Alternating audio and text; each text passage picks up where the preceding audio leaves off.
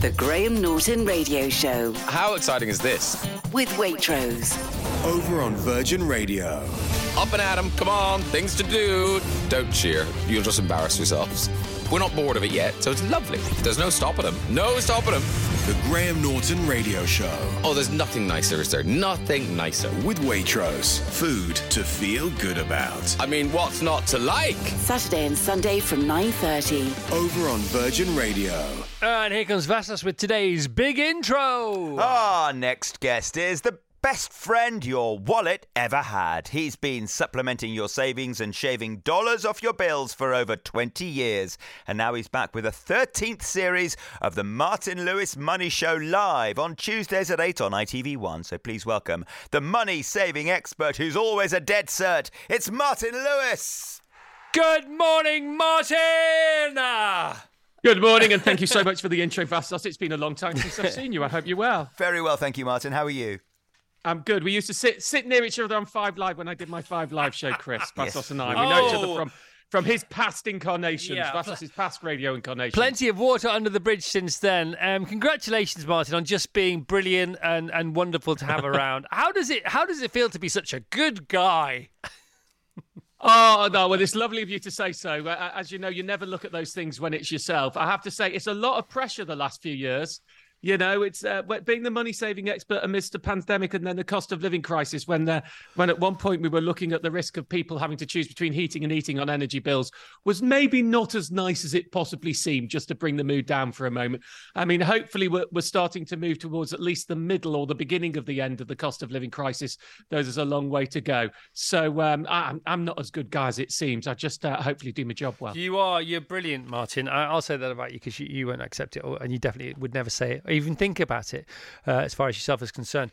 So you're now you're not a telly veteran, but you are a seasoned professional. Your TV, I know it's in. This is not breaking news, but your TV show's in its eighth year. It's really good, Martin. 13. So is it thirteen? 13. Sorry, I apologise. 30, Maybe it's- 2012 we started. Sorry, Uh, sorry. The year my daughter was born. Yeah. I apologise. Um, does it see? Do you, you seem to be having all the fun? You seem to absolutely live and breathe it. Uh, how how is it at your show?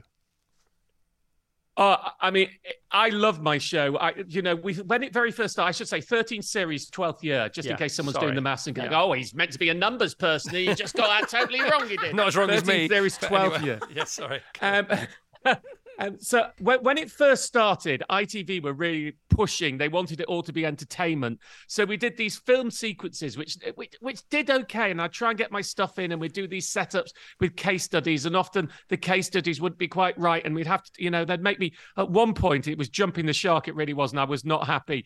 They made me. We sat a, a raft on a swimming pool, and we did this Titanic scene, and then I had to go under under the water when it was two degrees, and it was absolutely it didn't work. And this the show gradually morphed. And then when it all really took off was during the pandemic when we went live. And I'd said for years, I said, can we just stop flanneling around with this stuff? I mean, the, the, the odd bit of funny in the middle. What people really want is the raw content and they want it as, as soon as possible.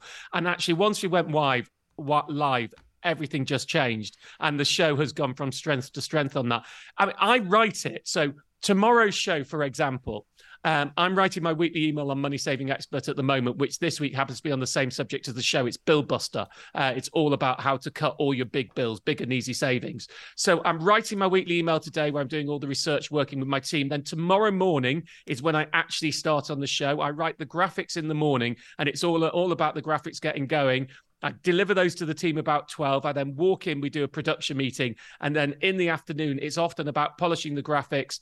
And then uh, we get there, and a lot of the questions are coming through as you go. And uh, as you'll know, doing an Ask Me Anything on, on big subjects like bills live on primetime telly is um, Brown Trousers Broadcasting. Well, you, it doesn't come across as that. It comes across as you absolutely love it, and it's super fueled by the fact it's live, and it so clearly comes from you. The show, so you know, it comes from you. You, you as I say, you live and breathe it. It doesn't come via you. It's quite clear with the confidence with which you deliver what you're talking about that you are not only the the platform and the loud hailer, but you're also the source. There's a very famous show in America which you know you'll know about. Some people know about called Mad Money, and it's on every day. This is a show you could do that show every day, couldn't you? I could, except then I wouldn't have the time to do the research to do the show. Right. Okay. That it's it's all the feet beneath the water. It's the, the fact that you can come in and deliver all that information is about doing all the work in advance, you know, and constantly. I, I took my my new co-presenter Jeanette Kwakye is a former Olympic athlete, and we were having a conversation about this. And actually, when I discussed her her training patterns with her, I realised that my life is, you know, sadly not physically, a bit like being an athlete.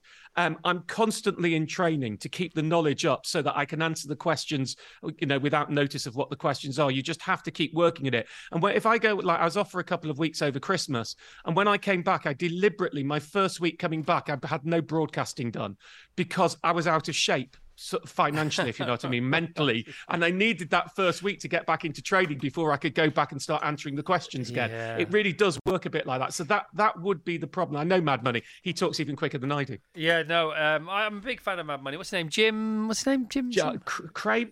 Oh. Is it Jim Cramer or something? Like yeah, that? Jim Cramer. Remember. That's exactly his name. Precisely his name. So, um, Martin, what were you like as a kid and with money in your pocket money? You know, and the first pound you ever saved or earned. Tell us, tell us about that. Have you always been this sort of um, conscientious, this sort of uh, engage with with finances for the good of yourself and therefore vicariously, in the end, everybody else? When I was a little kid, I, my, my sister, my older sister, and I, she, we used to get the same pocket money in class classically, she would always spend it and I would always save it. Right. So, you know, there'd come to a time we'd be going out when we were 10 or 11 and and she would have no money and I would have saved 10 pounds or something. I can't remember our pocket money was a quid or, or two quid a week uh, or something in that ilk. And then what my father would do, which I still berate him for now, is he would then, because she didn't have any money, he would give her more money. Yeah. And and now I'm saying to him, Dad, that was complete moral hazard. You know, there I was, diligently saving, yes. doing absolutely everything right. And but you were rewarding the one who spent their pocket money. Hmm. So, you know, I managed to get where I am without my father's bad lessons. So where did that come uh, from then, do you think? Well, it's a mathematical thing, is the truth of it. Uh, I've always been math maths based, and I always thought about it. And um, you know, I after university, I went and did a postgrad in broadcasting, and I'd worked uh, in in city PR beforehand. And when I remember doing that postgrad, I, I took out the maximum loan I was able to do, a professional studies loan, which was interest free, even though I didn't need it. And I put it in a high interest account, and I used that high interest is what got me a nice holiday on the Christmas holidays when I was on the course because the interest from the account that I borrowed interest free, even though I didn't need it, which I now know is called stoozing. And once I got later along, because I'm the type of person, there are lots of other people like this who's always been, you know, when you do money, you do your research, you do your practice, you do the numbers, you think about it. And then I started to think um, broadcasting, is there a way to codify this and professionalize it? Because it hadn't really been done before. When I started, there was Alvin Hall was on the telly, and Alvin is a, uh, he was great, but he's a stop spending expert, not a how to play the system expert. And, and that's really where it all came from. It became a sort of a codification of the way I naturally operated but much more professional. And of course, what you do when you do it as my job, I research lots of things, even though they don't affect me. What most people who are good with money do is they research the stuff as they need it when it affects them. But my job is to research absolutely everything, even the things that have no relation to my own personal life. and, and that's where it came from. Love it. Uh, so you set up moneysavingexpert.com in 2003 for 100 quid. So a couple of questions there. Um, have you ever spent 100 quid better than that? What's the second best 100 quid you spent? Or it's up to you whether you answer or not. And when you called yourself moneysavingexpert.com, the pressure was on, but of course, youthful audacity would have played a role. So speak to that any way you like a bit, if you don't mind. Yeah, I, I, did. I set it up. I, I actually think it was eighty pounds, but I rounded it up to hundred when I say because I can't remember that. I actually I got a guy in Uzbekistan on a uh, contracting website where you put it out to tender to build the first money saving expert uh, for either 80 or 100 quid. Uh, there is definitely no investment I've ever done that's better than that. You know, the site is now absolutely mammoth. People will know I sold it in 2012, but I still remain executive's chair. I'm still absolutely in charge of it. But the truth is, when I set it up, it was not to make money. And in fact, for the first seven months, it had no way of making money. It didn't didn't do anything. And it was only when my server cost got to about two grand a month because the site had exploded and I couldn't afford that out of my job as a freelance, you know, money saving expert journalist that I had to find some way for it to make money on there. My second best hundred quid I've ever spent Oh, I have no idea. Sorry, um, I know. I, will do. I'll do what. I'll do one that appears to you now. Go on. Uh, it's. Can I do twenty quid? Yeah, sure. And, and, this this is only between us, and a lot of people have grown this. I bought a twenty-year-old nine wood off eBay. Nice. And as soon as I got that nine wood, suddenly between 150 and 180 yards, my golf game worked. That was a very good 20 So quid. I was it's, a- very happy with a persimmon. I'm guessing it's persimmon nine with a bit of a bit of whipping, just where it's the shaft joins the shaft, and I'm guessing it's black with a red um, insert, and I'm guessing it's a pink. It's it's grey. It is persimmon. It's grey. Hmm. Uh, it, it hits. I don't know what it is. It just suddenly the ball goes very Wow. high and you can go over trees and it just lands straight. And I so uh, my twenty quid nine wood off eBay. But the mistake I made is I had a friend of mine who liked it and I got him a seven wood for about seven quid. And he's the guy I play golf with most often, and I'm very You competitive idiot. with him. And it revolutionized his game way more. He lost like seven shots around, and I dropped two shots around with it. So I, in some ways, I regret it. It's all about the money. Have you read that book, Commander in Cheat, by Donald Trump about his golf game? No. Oh, it's amazing. It's a, it's a, it's a it? whole book. It's called Commander in Cheat, and it tells you everything you need to know about Donald Trump. Anyway, um, Martin, congratulations on everything, and congratulations on bagging that interview with the Chancellor. It's not your first or your last interview with the Chancellor, sitting Chancellor. Uh, he looked quite frightened of you. You got a few things over the line. Congratulations, well done. Well, to be fair, I, I, you know, with any politician, and, and I have this when I'm uh, presenting on Good Morning Britain or something, th- when it's on my subject area, I have been doing this, you know, 70 hours a week in and out for 20 years. They they are not going to be up to speed in the way that I am. Yeah. And that is quite tough to have an interview that way. But when I go and do an interview, it's not really about gotchas. It's more about uh, sort of my Will- wish list from what the Williams, isn't public's it? top- Yeah. it's more. So we got. I mean, the, the big one, and there'll be many many young people listening who are very frustrated at the moment about what's going on in the housing situation, you know, and the difficulty of getting a first time house. And a lot of them will have this amazing product called a lifetime ISA. Right now, a lifetime ISA, you can put up to four grand a year in it, and then the state adds 25% on top. So if you put four grand in, it adds a thousand pounds on top Yep. each year. Um, it- it should work really well. You can then use it either as a first time buyer or you can wait until you're age 60 at retirement. You can only open it aged 18 to 39. Now, one of the problems is when they launched this in 2017, it had a property price cap on that you could only use it to buy a house up to £450,000, which wasn't so bad then, but they haven't put that price up. That was 2017. House prices have gone up 30, 30% since then.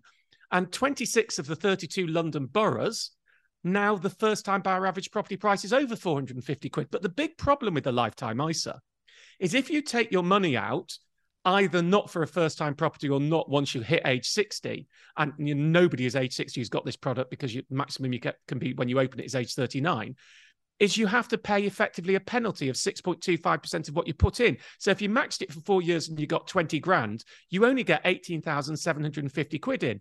And many people now, because they're being priced out over the limit, are having to take the money they save for their deposit out and they pay the penalty to the state. And it's absolutely ridiculous. So I wrote to the Chancellor before the last autumn statement. He didn't do anything. And when I met him, you know, I put that to his face and said, come on, this is unfair. You have, the state has encouraged young people to put money in lifetime ISAs to save for their first deposit. And now you, the state, is taking, and once they've saved for 20 grand, you're taking over a grand off them. You're diminishing their deposit to buy the first time house. You know, and my suggestion is even if you don't want to increase the £450,000 limit, at least stop the penalty for those specifically who are buying their first time house. And I think I got that this time by his reaction. He's going to be in the budget. He didn't confirm it, but I'd call it 70% chances. Just to say to anybody listening, if you're aged 18 to 39 or you're a parent of somebody aged 18 to 39, probably at the younger end in that case, the other important thing to do with the lifetime ISA, I would strongly suggest anyone who's not bought a house and you're of that age is go and open it with at least a quid now. I don't mind if it's only a quid. Um, and Moneybox is the best pair at uh, 4.15%. But here's why you put a quid in because to use a lifetime ISA as a first time buyer, the product has to have been open for a year. So if you put a quid in, then tick tock, tick tock, tick tock, even if you're not planning to use it necessarily, once you put a quid in, the clock starts ticking. Then, when you do plan to use it, you put your four thousand pounds in. You could get a grand added instantly, and then use it straight away to buy your first time property. So you want to actually tick the box of having it open. So everybody aged eighteen to thirty nine who has not owned a house, make sure you have put a pound in a lifetime ISA, even if you're not going to use it. Caveat: We should always do these things. If you decide it isn't for you and you have to take the money out later, then you may lose six and a quarter pence. Round of applause in the control room for that. Come on, that was live on the show. That was a moneysavingexpert.com tip live. wow. That was just gifted to us. We didn't even ask for that. Martin, you're the best. You're the best. Don't go anywhere. Don't go anywhere. Love the 80s? Then you'll love Virgin Radio 80s Plus.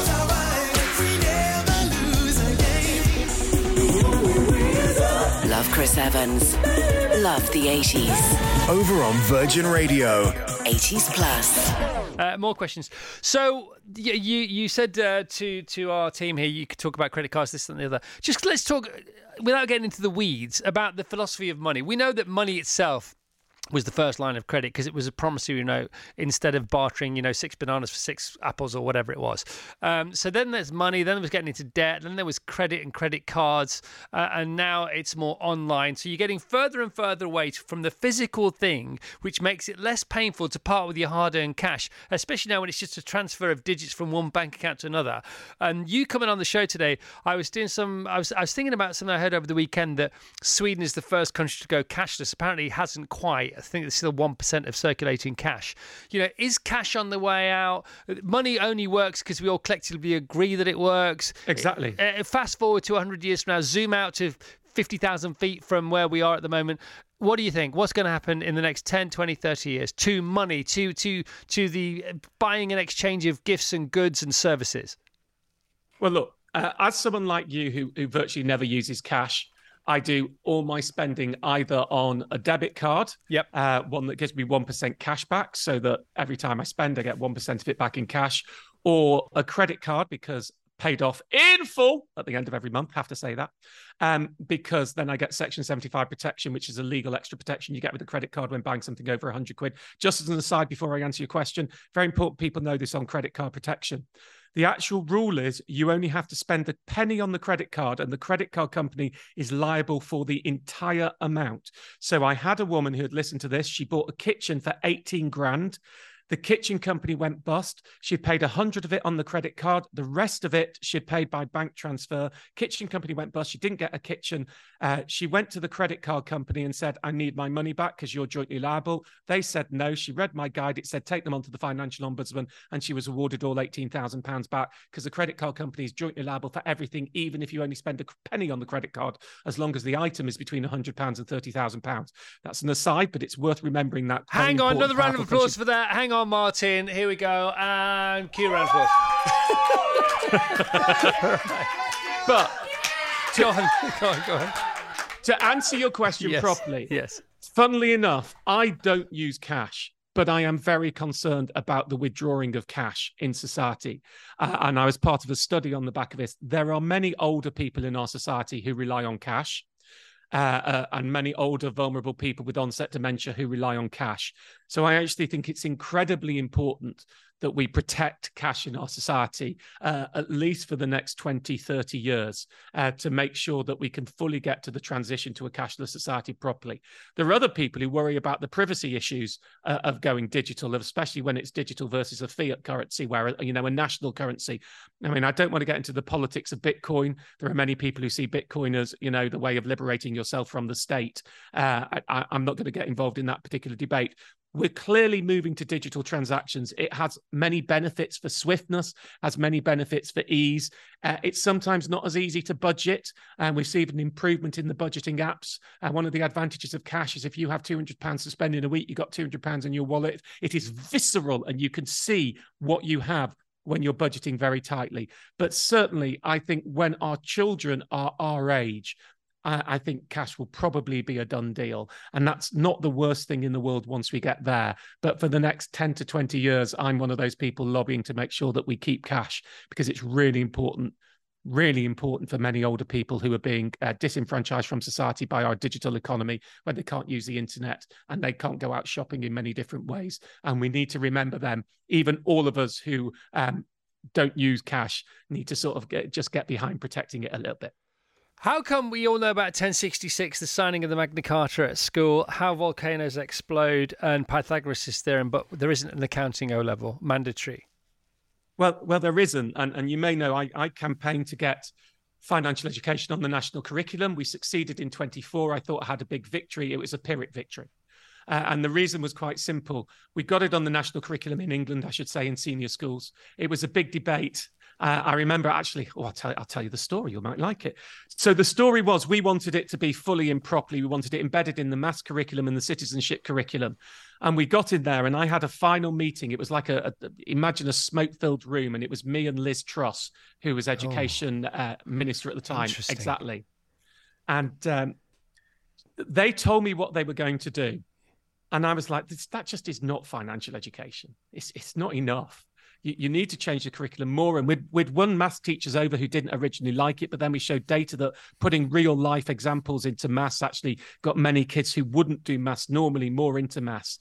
And then I said, you need to tell people it's financial education rather than just subtly put it in. And you need to ensure that they're using contemporaneous examples. You know, the examples need to be from today's rates, whatever the today's. So they need to go and get credit card leaflets out and talk about that type of stuff. So and and so it, they all wanted, obviously, they wanted me to say yes. You have done what we asked. And that was my deal. And we cut the deal and we got it in 2014. So I thought we had this great victory. Two things then happened. Many of the people who've been funding financial education pulled out because they said the state was doing it but the state put in absolutely no resources. And the state also changed the rules so that most schools no longer need to follow the national curriculum because of the academisation and free schools. So we got it on the national curriculum and it didn't mean much. I then, four years later, had a meeting with the next education minister and he said, What we really need is a textbook. And I said, Yes, we need a textbook. He said, We need a textbook. I went, Yes, we need a textbook. He said, We need a textbook. And I thought, This is getting a bit circular. Where's this going? And I said, I said, Yes, I, I, I agree with you. Absolutely. You should do a textbook. He went, No, no, you should do a textbook. I said, What? He said, You should do a textbook. And I thought, but and he said, we we we we can't resource it. And I thought, no, you can't resource it. You've put nothing into teaching it in schools. You put nothing into teacher training. You put nothing into ongoing teacher training. And you're telling me I should do a textbook. So I, I, went and I worked with a charity called Young Money. I agreed I'd fund a textbook, and we went back and we asked for their support. And they said, "No, no, we can't support it." I said, "Why? Because you're going through a publisher." I said, "Sorry, you want me to do a textbook, but I can't go through a publisher?" You said, "Yeah, we can't support any individual publishers." So I thought, um, What's that place in Thailand, Chris? You know that that that, that island in Thailand. I don't, um, to be um, honest. I'm not up with Thailand. I, I, I think it's Phuket. Is, is no, Phuket? Phuket? Yeah, Phuket. Yeah. Yeah. I, so I, I thought of the island in Thailand. I thought Phuket, uh, lovely place in Thailand. I might, might as well do it myself. And so I then had to fund the publishing as well via the charity. Uh, we got the textbook out. Uh, it, we, I sent it free to all schools. Uh, and it, it is available. And we've got teacher training packs, and we're doing an adult version at the moment. But I still have this fundamental objection that a private individual should be paying for textbooks on a curriculum subject for schools, for state schools. I mean, that just seems absolutely wrong. Now, I put my I put my pragmatics over my belief and did it anyway. And anybody, you can go and down that financial education textbook. It's on the Young Money Charity website. You can download the teacher's guide. We've since done, since that was the English version for Scotland, Wales, and Northern Ireland, the uh, Money and Pension Service, which is the official non-government agency looking at um, looking at money, went joint with me. Thank you very much. So we only paid 50-50 for the remaining textbooks, and anybody can download them for free. And they did go to school, so we have it available. But I still have a big problem. There's no teachers training. Many teachers aren't qualified to teach this in senior schools, and we have it's not many schools don't do it. So talk to your school, ask them if they do it. And the government and the state puts no resources into it. And just just to put this in context, PPI, which I was involved in the campaign on, missold payment protection insurance, 40 billion pounds of that was missold and paid back. We heard last week that motor finance commissions, I believe, maybe as big as PPI, the, the regulators dealing with it, it's not going to happen for another nine months. I'm going to be writing a guide on that. Could be as big as PPI. These huge mis-selling scandals, seismic, systemic mis-scandals by some of the biggest financial institutions in the country, 40 billion pounds paid back. If 0.01% of that was put into financial education by the state, we could perhaps be in a situation by far, far fewer people are ever missold in the first place. So we don't have to go through the rigmarole of educating people to get their money back. And yet we do diddly squat and they rely on private individuals to fund the resourcing of fi- financial education in schools, even though it's on the national curriculum. So damn right you are, Chris, that we, we should be doing something and much more than we are doing. It's a disgrace that we haven't. I will keep the campaign going. But, you know, the energy does start to start when you, you bang your head against a brick wall time and time again on this. Okay, you've done it again. Control room round of applause. Listen to this. We shouldn't be on a radio show. We should be on a stadium tour. Oh my goodness me, Martin, you're amazing. You're so amazing. You're so such a wonderful human being. Um, it begs the question, doesn't it? And everybody's screaming at the radio, why? Why don't they want children to know about their future finances and how to sort them out? Um, but that's a question for another day. And probably I think it's probably because because we need to teach the academic stuff, and it's this whole battle between life skills and the curriculum being yeah. very busy. But it's more about them not resourcing it. Just yeah. resource it. No, I, I mean, I'm talking, talking low number millions. It's nothing for education budgets. I get it 100. Uh, percent Just before you go, um, we're almost out of time, and thank you for making the time because you don't have time uh, for this kind of stuff. So I'm really, really, really grateful. No, I'm really grateful. I get it. I get it. We've been waiting weeks for this, so I'm so so thankful. Um, we have a friend called Sean Conway. He's a brilliant runner. He's currently holds the world record for the most um, Ironmans in a row, 105 day after day after day after day. And he's he's launched this challenge for people to feel a bit of his juice and be inspired by him. It's you run 1k on January the first, and two on the second, and third on the th- three on the third, and you get to 496 kilometers by January the 31st. You have a very similar initiative um, called the 1p challenge, the savings challenge. This is so much fun. Tell everyone about it. Tell them how much how much it's going to cost them to join the party later here on Planuary the 15th, 2024. And uh, any, any other fun ideas? We've got a minute left, Martin. Uh, yeah, so the 1p challenge is very simple. You put a penny in on the 1st of January, two penny in the 2nd of January. By the end of the year, you get to £3.66 because we're in a leap year and you have nearly 700 quid saved. Wow. And it's about getting people into the savings habit. There are so many different ways.